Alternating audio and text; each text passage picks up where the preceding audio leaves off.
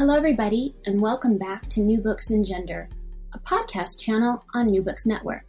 I'm Dr. Christina Gessler, the host of the channel. Today, we'll be talking to Beth Pickens about her book, Your Art Will Save Your Life. Welcome to the show, Beth. Hello, thanks for having me. I'm so glad you're here today. I wonder if you could begin by telling us about yourself. Sure. I am an arts consultant in Los Angeles, California.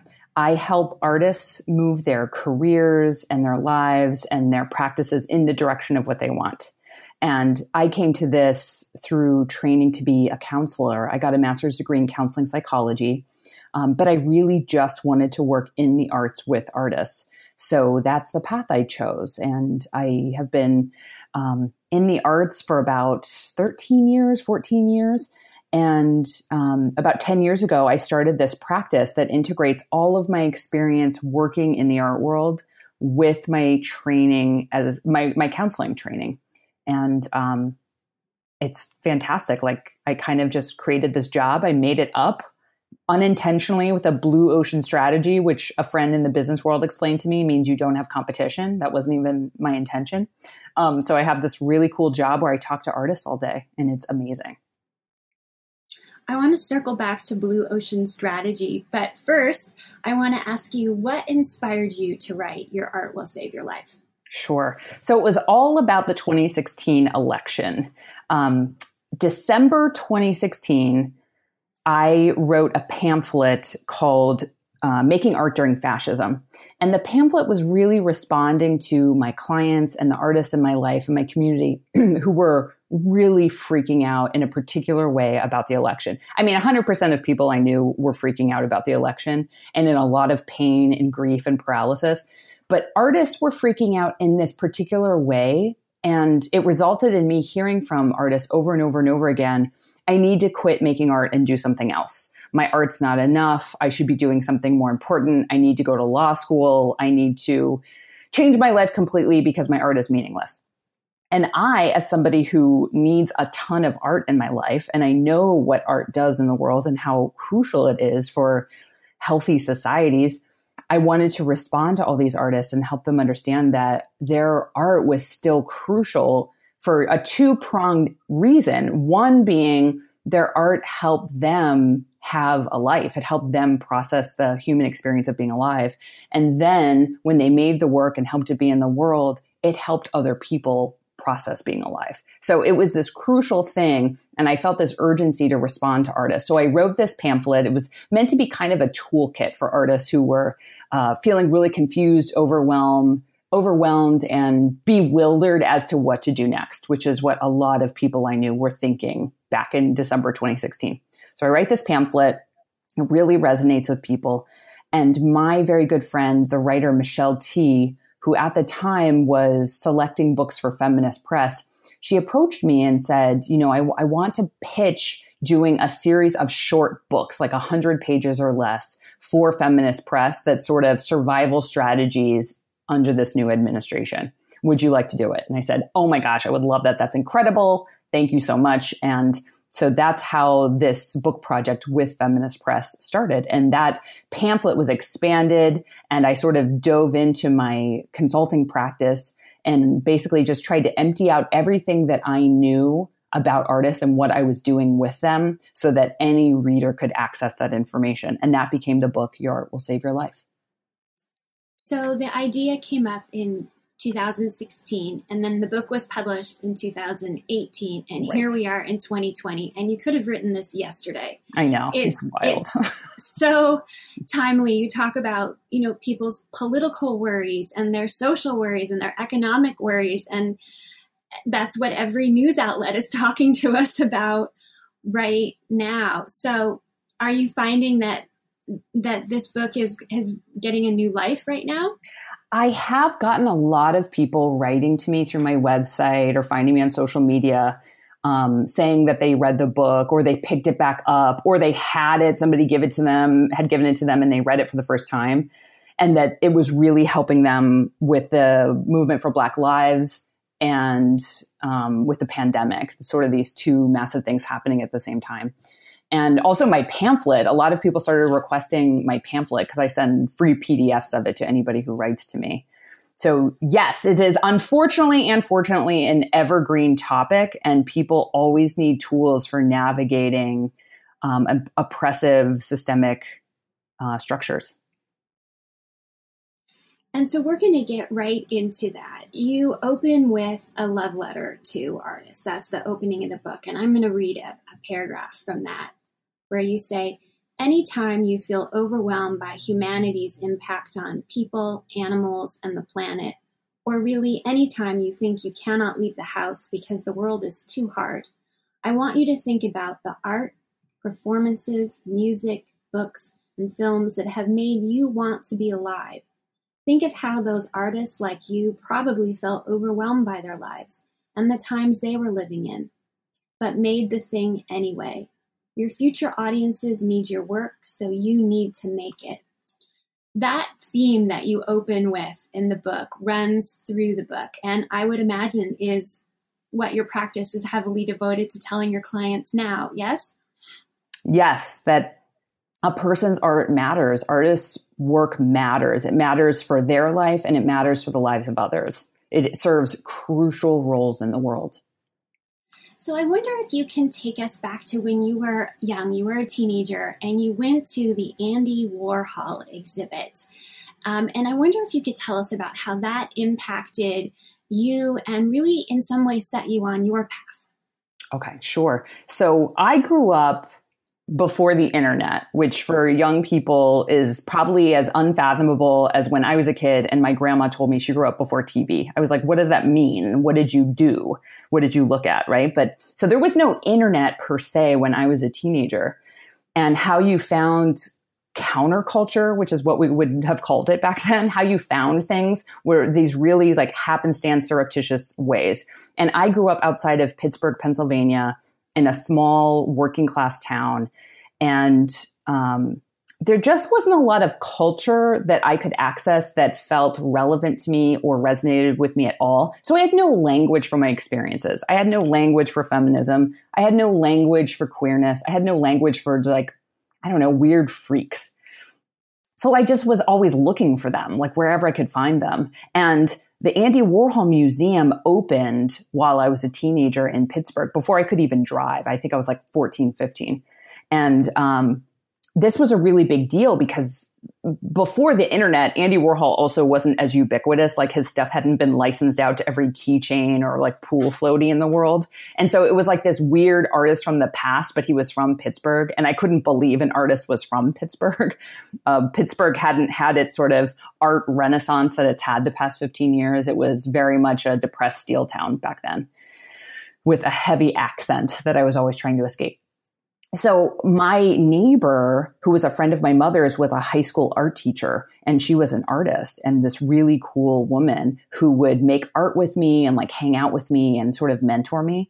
And she let me know that this museum was going to be opening and it was a really big deal. So i started researching it. And again no internet. I i, I must have read about it in the newspaper. I don't even know how or maybe got a book about andy warhol. I know she would she would she had vhs tapes of andy warhol documentaries taped from like pbs and she would lend them to me and I would watch them. And that's how I learned about the Velvet Underground, which how would I have known about them? There was no Spotify, no iTunes. Like you only got CDs and records at a record store. Um, so there, it was just like this whole underground world that was slowly being revealed to me. And before the museum even opened, I was obsessed. I remember my ninth grade speech class. The very first speech I gave as an assignment was it had to be an, an information speech. We had to inform the audience. So I did a speech about the Andy Warhol Museum and who Andy Warhol was. And none of my peers knew. Like nobody knew who he was. And we were teens from the city he grew up in. And so my neighbor friend mentor Carol, she said, I'm going to take you to the opening of this museum. And it opens at midnight, which was just like the most glamorous thing I'd ever heard of. And I couldn't believe my good fortune that I would get to go have this experience. and at, at, the time, you know, like the weirdest stuff I had access to, the sort of like most interesting things was like thrift clothes. So I wore like my weirdest thrift clothes, thrift store clothes I could find. I put together a look and we went to the midnight opening of this museum. And as an adult, I've read about this opening and there were all kinds of crazy people there. There were so many celebrities. John Waters was there. All these drag queens were there. Like people I'd never heard of, but who instinctively, as soon as I saw them, I was like, oh, that's my family. Like these are my people. I don't even know who they are, but I know they're my people. And I saw just wild, weird freaks everywhere. And I just felt at home. And we spent the next six or seven hours at that museum through the night, early morning hours. And it was, it electrified me. And it was the most defining, important moment of my teenage experience that would sort of set me on a path was the opening of that museum and having access to this world that was previously unknown to me, but was instinctually sort of my cellular ancestral lineage. So there's two really important things for me as a listener that jump out of that story. One is the role of Carol in your mm. life. In the book, she's really a cameo. She's just very uh, briefly mentioned. And yet, as I read the book, I thought, wow, did Beth grow up to become other people's Carol? Mm. I and mean, I never go near children, so who knows? But as she saw and cultivated you, she gave you those tapes to and, and got you right to that exhibit. And those are sort of the things you want to empower other people to do. Precisely. Yes, yes, yes. absolutely.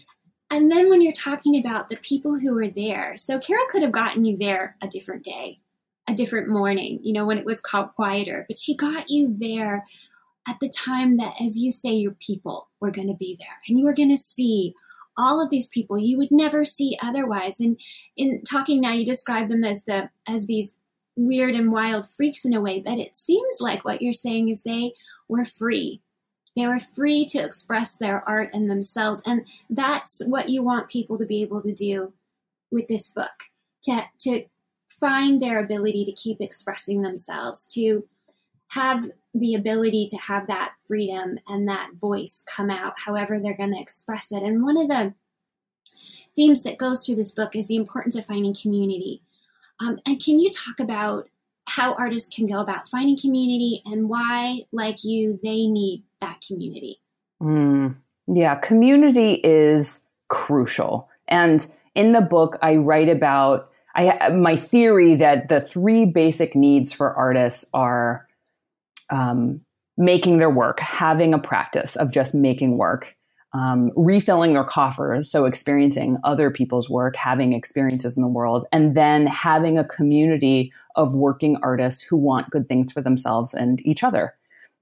And community is when the lack of community is devastating in a person's life, which is a big theme that's running through my consulting practice right now with my clients who are who are literally or sort of emotionally cut off from people and having community. The inability of people to physically get together for um, artists to be in practice, especially people who have any kind of performance based work, to not be able to be in community physically with audiences and other artists, it has tremendous negative impacts on people's lives. Artists need other artists and they need audiences. They need the flow of exchange. They need each other for everything, everything from information and emotional support to money and logistical information and training to um, making their practice, like making their projects happen. A lot of people's practices are solo endeavors, and many others involve a ton of people. But what what's true for every artist is they are influenced by and in conversation with so many other artists all the time, living and dead, consciously and unconsciously. So community for everyone, but just thinking about artists in particular, it is vital. So having that, having a strain on that in 2020 is having profound negative consequences on people's lives. So, what do you suggest um, for for people feeling that um, disconnect from community and that that profound emotional toll? What what are artists doing? Well, I recommend to people to turn their gaze to whatever is available. It can be very easy for us to sort of focus on what is missing, what we've lost, and to stare at that.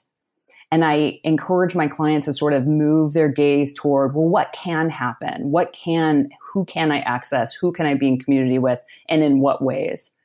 So, for example, my clients who have proximity to people, but they're feeling really depressed, I'll work with them to devise a plan to actually just meet up in person in a safe way with other artists, one, two, three, however many people they can be around, to have a physical, the physical energy of being around other people in your community.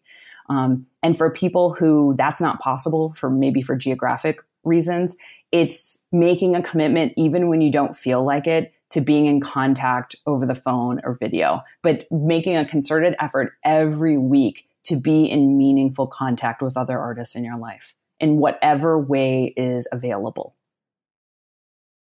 And you you talk about that um, uh, in in the book, um, and you say one of the one of the things that gets in the way of community is hyper competitiveness, the hoarding information, the scarcity and the poverty mentality that keep our artists isolated.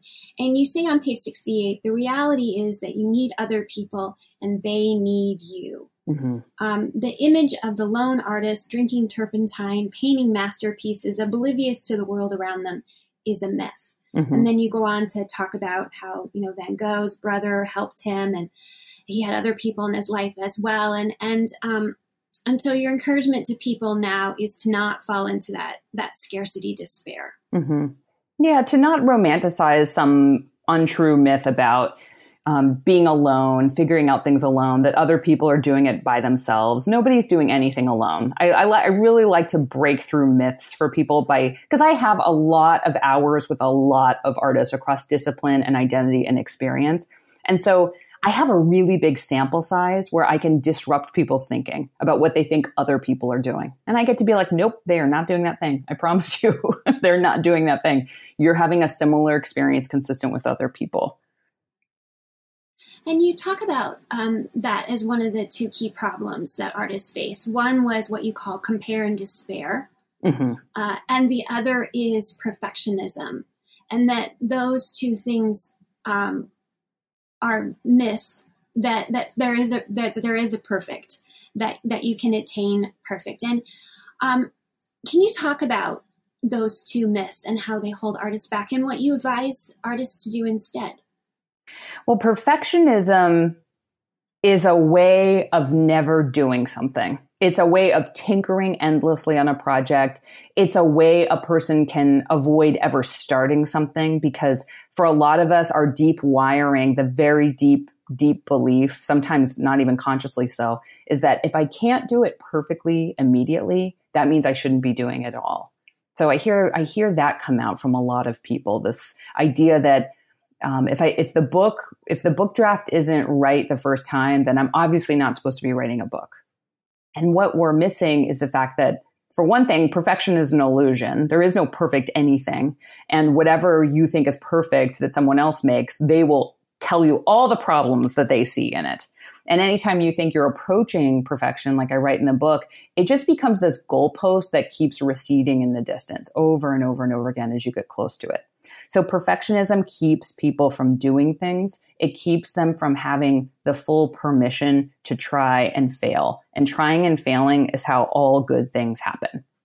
And then, um, God, what was the first one? I went off on a perfection Oh, perfectionism is great. We can we can stay on that spot a little bit longer because you have this great example in the book of someone you call Maggie. And since you do therapy, that I'm not assuming that's really her real name, but so we'll call her Maggie.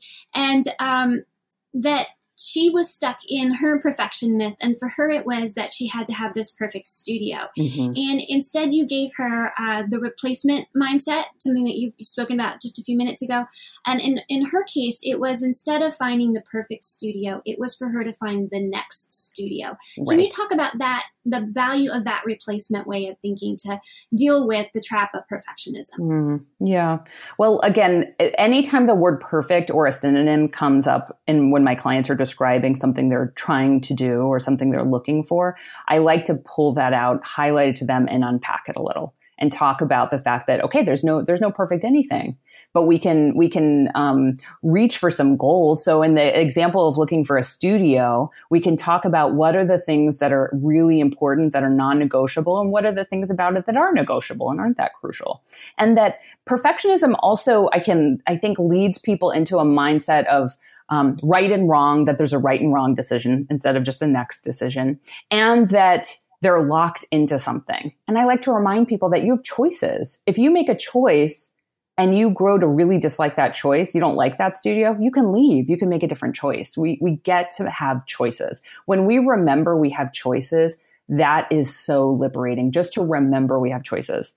I think about this a lot with um, clients who are working day jobs or in careers that they really dislike uh, or in jobs that they, they just feel trapped in. And I'll encourage them to just apply for other things, even if they have no intention of leaving their job right now, just to remember that they have choices because that is sort of a lubrication of the soul, just to remember we always have other options.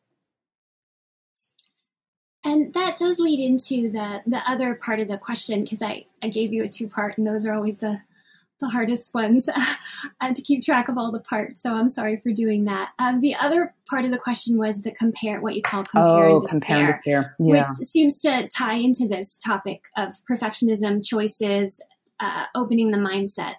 Compare and despair is something that floats around a lot in 12 step programs in literature. And that's the idea that when we compare our interior to somebody's exterior, we're always going to find lack. And that leads to despair.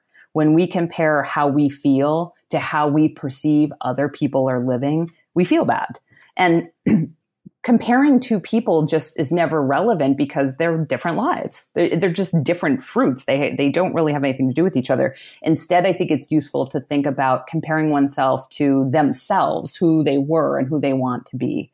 And compare and despair comes up in the arts all the time. It comes up I would venture to say for all humans, but certainly in the art world in every discipline, compare and despair is a massive thinking trap.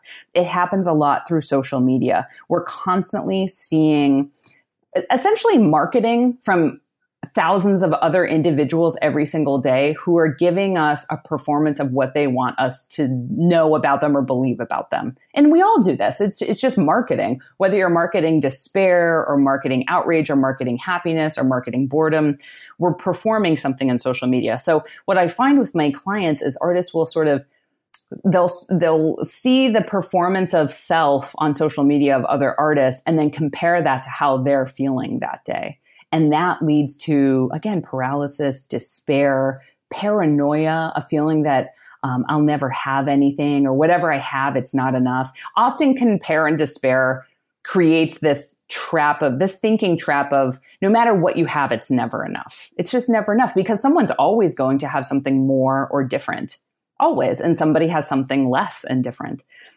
because we're on this big continuum of human experiences and people have different opportunities and different successes and different failures and, and different lives and, and careers. So compare and despair and perfectionism again, two very big themes. That's why I wrote about them in the book. That's why I highlighted those because they come up so frequently in my clients' lives and they really affect their ability to make their work and to take up space in the world, to let the work not only make the work, but then let the work be in the world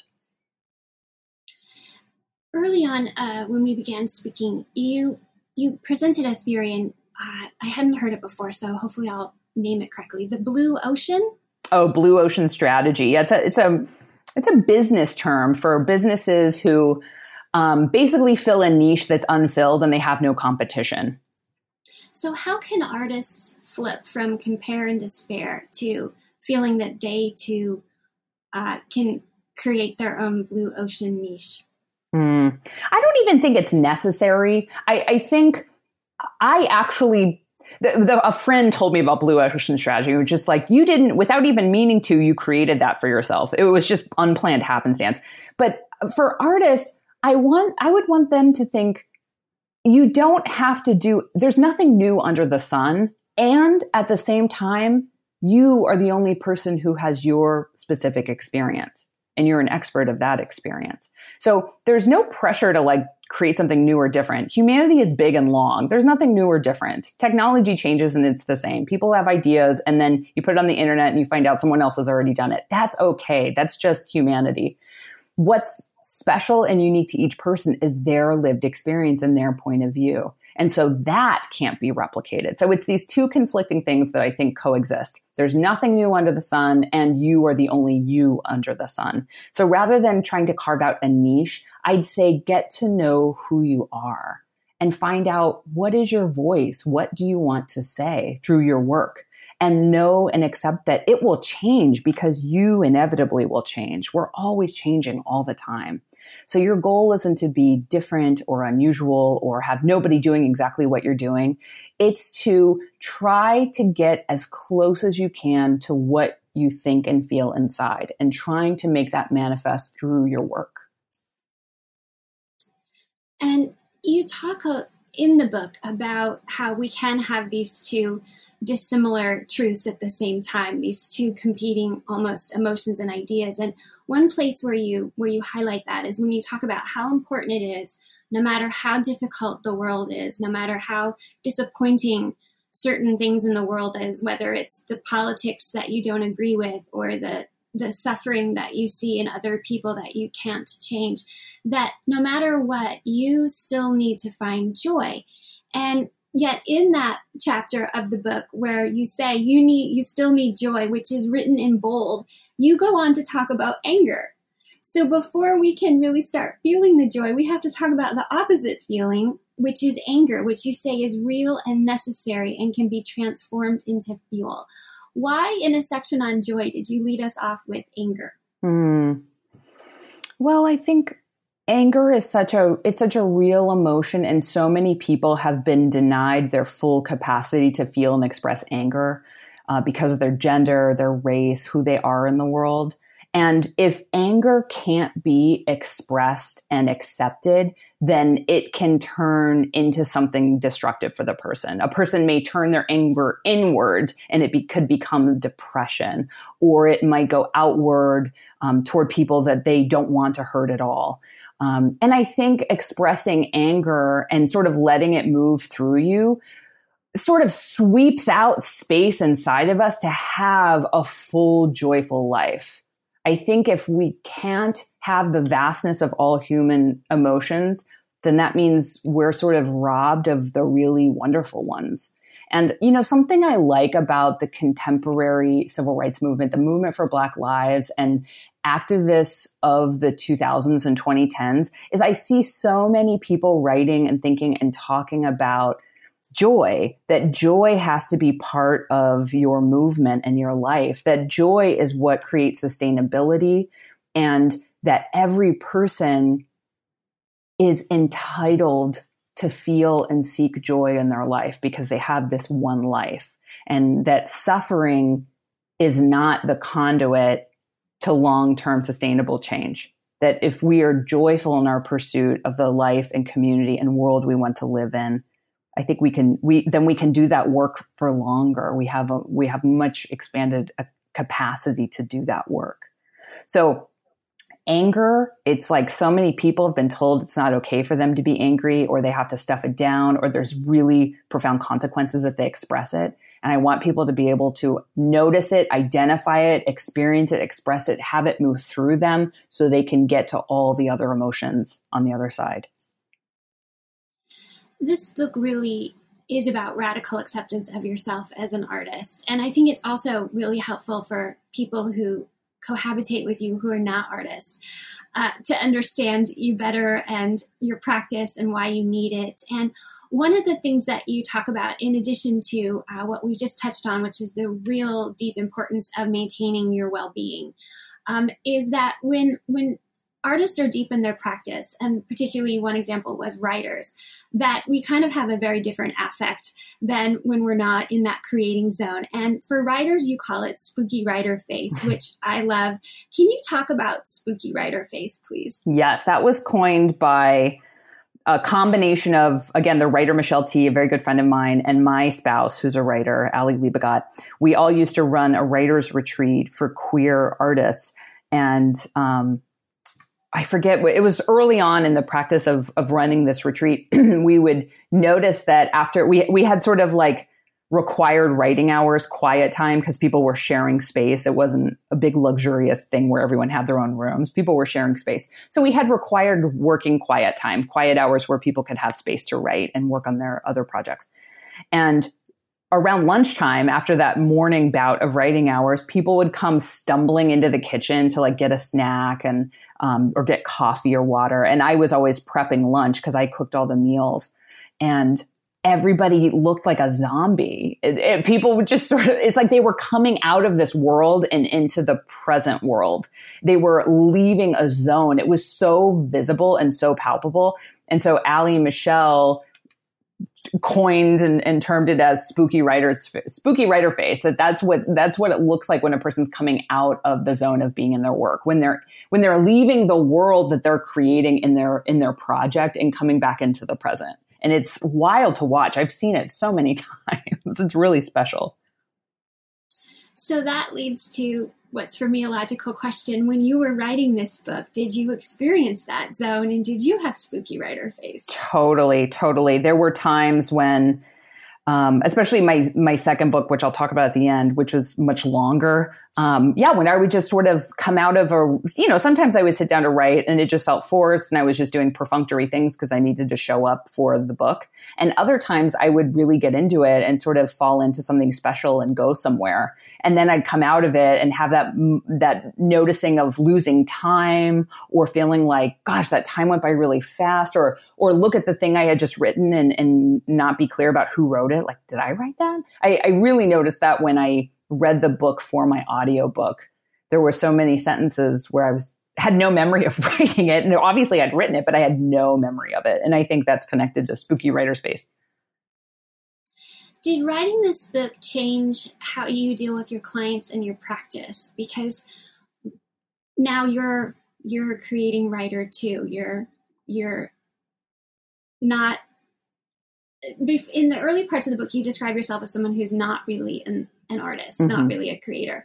But once you wrote this book, you can't say that anymore. Yeah. Well, I really don't identify as an artist. I write the books I write. Um, because they're part of my job. I do them for money. I do them for my career. And I write them so that the skills I provide, the services I provide can just pr- be offered to more people than what my practice can stand. And I understand my my definition of an artist is a person who has a profound, deep compulsion to make work and that when they stop making creative work, their life quality deteriorates. And that is a lot of different kinds of people. Some people who have big public careers, some people who make things that the world will never know about. But it's this it's this difference that I see in people who need to do it as part of their life and well being, and then people who just don't have that need. Everybody benefits from creative expression, everybody. But artists, I think, are this special group of people who they need it. They don't just benefit from it, they need it. And when I tell artists my working definition and working understanding of what an artist is, they say, yes, yes, I feel like you understand. I feel like you get me and I I really feel seen and understood because maybe a lot of people in their life don't don't quite get that. And I truthfully don't have that compulsion. My life quality does not deteriorate if I don't write books. It's totally fine. I would not write books if I wasn't getting paid to write books. I would spend time doing other things. Um, but what it, writing the book and writing the next book did for me is it gave me a just even more compassion for my clients. And it gave me a a, more profound understanding of how much space and time and sort of bubble wrap cushion an artist needs around their practice in order to get into it.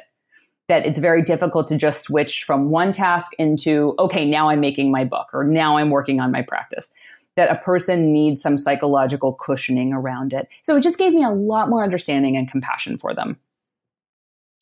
And one piece of advice that you offer in the book uh, is to get out of your own way. Um, what are some tips for how to get out of your own way as an artist? Mm, I think one is let your work be in the world, help your work reach people. Um, make your work for one thing and then help it be in the world. A massive way people can get out of their own ways is asking for help, is just asking for things. Asking for anything and everything and seeing what comes back to you. Learning to ask for things is a really difficult thing for people. It's for a lot of different reasons. One massive one being socialization.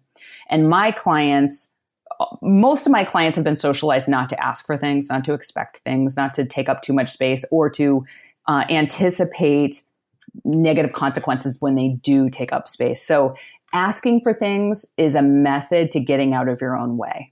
It's it's it's it's relinquishing the belief that you should know how to do everything already, which you don't. You do, that's not true. You don't have to know how to do everything, and that other people won't help you, or that you don't deserve it, or that all all the reasons that our brains tell us it's not okay to ask people for things, but just asking for help is part of that mindset they come to you with because so many artists um, begin in an outsider spot. Many stay in that spot of creating outsider art or being an outsider.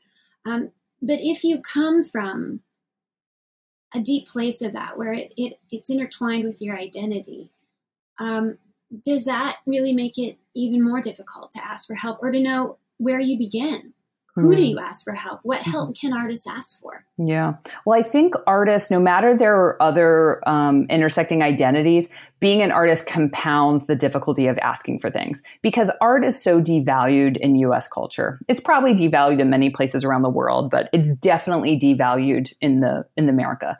And so artists are bombarded with cultural micro individual community family friend messaging and then cultural macro messaging that art that artists are like a joke that going to art school is a joke that working on your practice is somehow selfish or wrong or not useful. People get messaged this from the culture from their families from their higher education from their friends from their partners from eh, it's all around. People are told that art isn't valuable and yet people who are artists or who are in art worlds and understand and, and the value of art know that we can't have a functioning world without art. We just, we, we can't. We, w- we would have under functioning people for one thing. And so no again no matter their a person's intersecting identities and how they were socialized there's also this extra layer of socialization as an artist that even if a person had lots of love and support from their family early on and went to art school and had really positive experiences, they're still being socialized in a larger culture that tells them art is a joke or being an artist is a punchline and it's not a real job. And the reality for most artists is that it's not their paying job. They may make some money from it. They may never make any money from it. Artists are the only people I know who work other jobs in order to do the job they really want to do it's a very weird um, labor situation in that way. It's very unique. It would be interesting uh, for listeners to attempt to get through a day without art during the pandemic.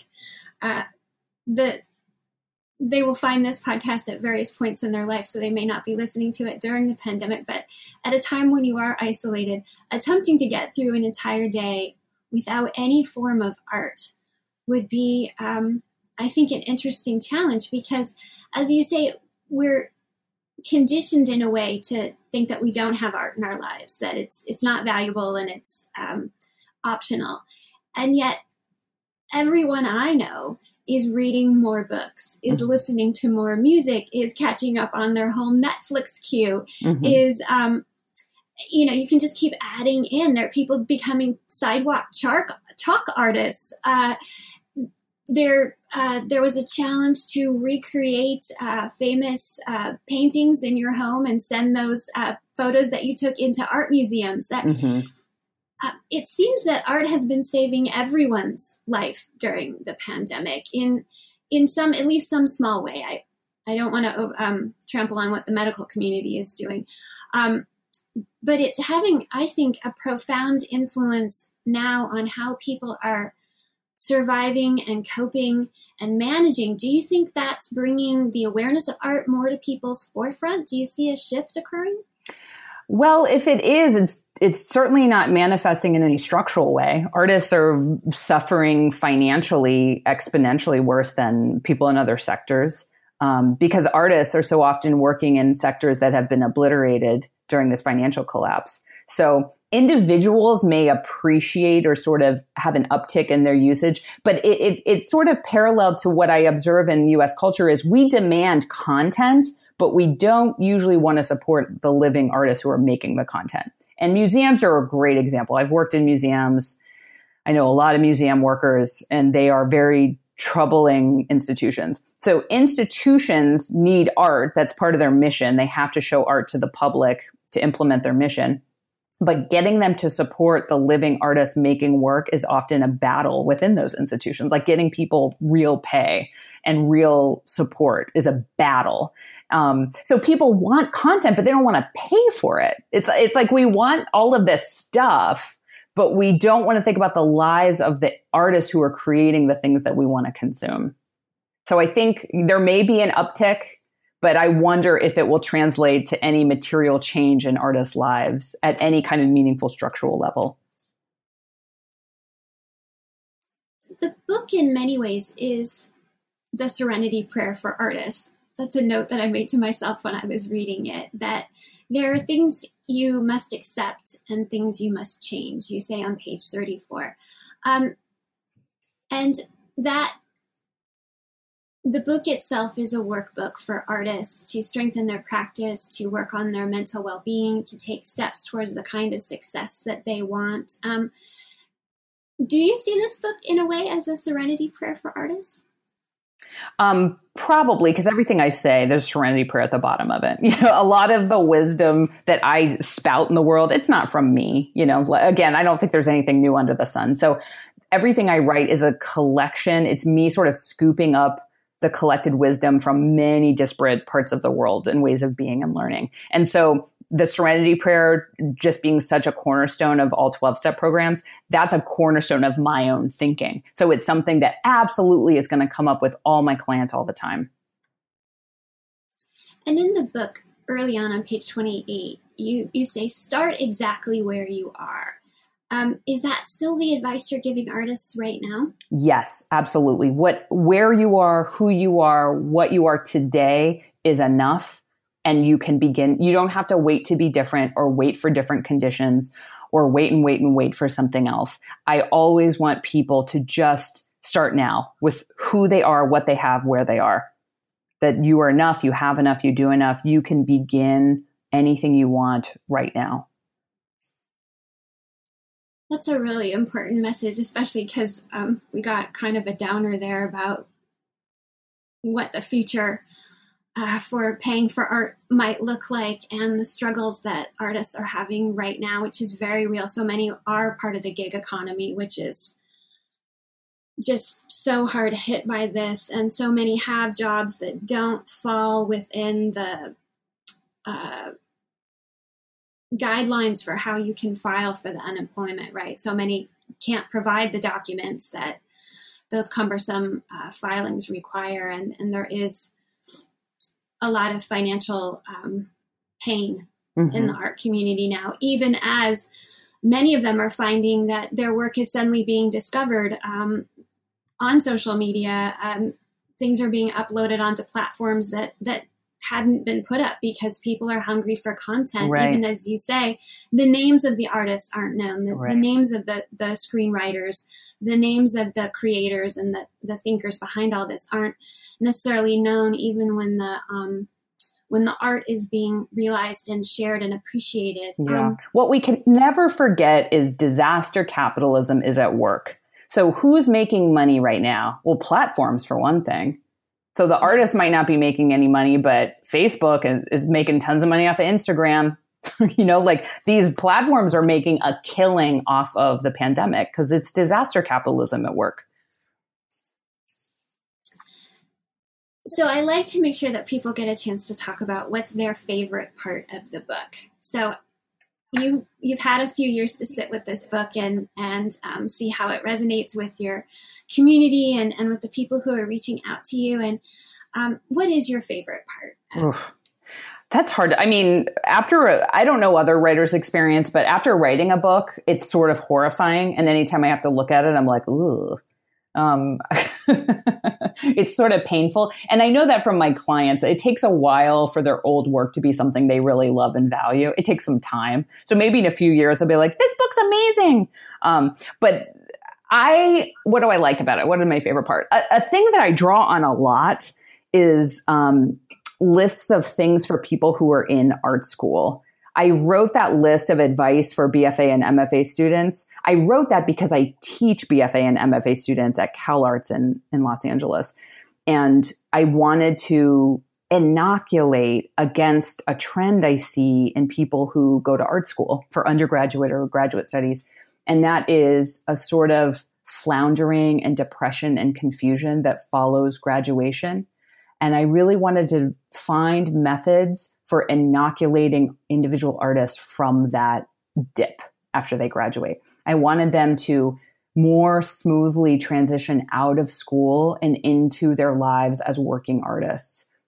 Because I think when you come out of school in, in probably many sectors, definitely art, but many other sectors, there's kind of a, a cold bucket of water that gets thrown on you when you realize I'm leaving an environment where my thinking and my doing were really important. And now I'm in the world where I have to justify who I am again.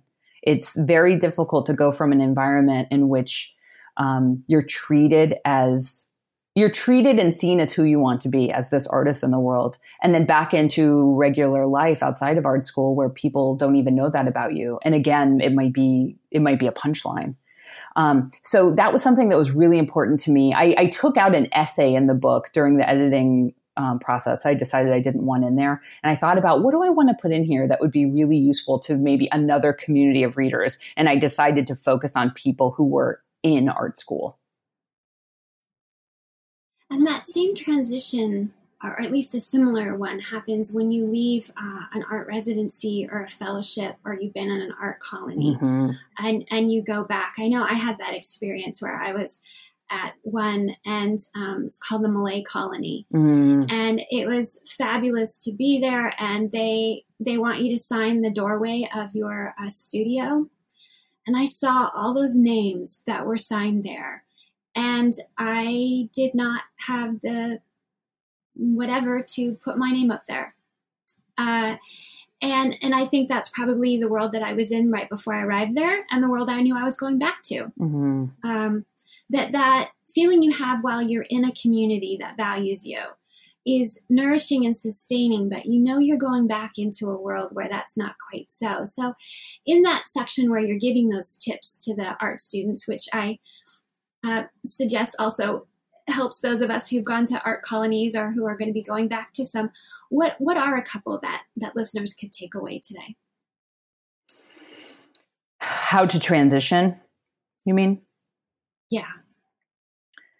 I think well, community, community, community, community, community. Other people can help you do anything. So when you're leaving an environment where you are your primary identity is as artist, it's important to have people in your life who, again, that's one of your primary identities. That's what they see when they look at you. And so having a, a robust community of other artists, again, working artists who want good things for themselves and other people, not people who are hoarding information and um, don't want anyone to succeed, but people who are working and want good things for everyone. So other people, having people who can reflect you as an artist back at you will be a lifesaver. And I think prioritizing your practice in whatever way is available to you, whatever time is available or not available to you right now, scale your priority to that. So, for example, my clients who have their children at home and aren't going to school, they're finding it very difficult to carve out time and then protect it from their spouses if they have spouses and their kids because their kids are just always around and they're overseeing school no matter how old the child is. They just don't have the same outlets for their kids to be other places. So, in the case of my clients who are parents, we talk about what are different solutions for them to have even a small protected bubble so that they know they're communicating to themselves, they're not abandoning this part of themselves. Um, I've been giving my clients special pandemic homework ever since the quarantine began which for me was almost, it was like five months ago. this week. Um, and I ask my clients to touch on five things every day, unless they're a parent, in which case they have a week. But for everyone else, it's every day. I ask them to do something for their body, something for their emotional and spiritual interior, something for their home where they're quarantined, something for their relationships that they're quarantined with, if they're quarantined with people. And if not, if they're alone quarantining, then the closest proximity relationships. And then the last thing is something that connects them to being an artist every day. That's not necessarily making art every day. Some days it might be laying on the floor listening to music in headphones. Another day it might be a conversation with another artist. Another day it might be looking at art books that you've had forever and haven't looked at. But it's just turning your gaze toward one action that communicates to the self, I will not abandon the part of myself who is an artist. Oh, I love that. I love that. And I'm so glad that it's recorded so people can play that, you know, to remind themselves if they need to, as often as they need to. Um, and I'm going to read one little section of the book where it, it dovetails nicely into that. Uh, you, you say, You are not alone. You have what you need for your life, for art, and for justice. Stay with your creative path, trust your vision, and know that your contributions will matter to someone else. Beth, in the few minutes that we have left, will you tell us about what you're working on now? Sure. Um, I have really fun things cooking up. Um, my next book, which was written before the pandemic, comes out in the spring, next spring of 21. And it's called Make Your Art No Matter What Moving Beyond Creative Hurdles. And it's being published by Chronicle Books. And it is 12 chapters, each chapter doing a deep dive into one topic that affects artists' lives um, everything from employment to money to time to other people to grief to thinking and feeling. So it's 12 chapters doing a deep dive into 12 different topics. And I also am recording a podcast that's going to come out in September with my good friend Carolyn Pennypacker Riggs who, among other things, is a podcast producer. And this is going to be a short form series of advice for artists. Just again, short podcasts going into one topic each per, per, per uh, episode. And then the next thing that's going to be rolling out this fall is a, is a um, membership program that people can participate in that includes um, unreleased special content from me and a monthly Zoom gathering where we work on things that are going on in artist members' lives and help them move their projects and their careers in the direction they want. So it's sort of making my services more available to more people. And that'll all be coming out this fall. And the book will be coming out this spring. That sounds amazing. And I want you to please come back when your book comes out this spring and let's keep this conversation going. I'd love to. Uh, Absolutely. Thank you. Wonderful. Thank you so much for being on the show today, Beth, and telling us about your book, Your Art Will Save Your Life. I'm Dr. Christina Gessler, and you've been listening to New Books Network. Please join us again.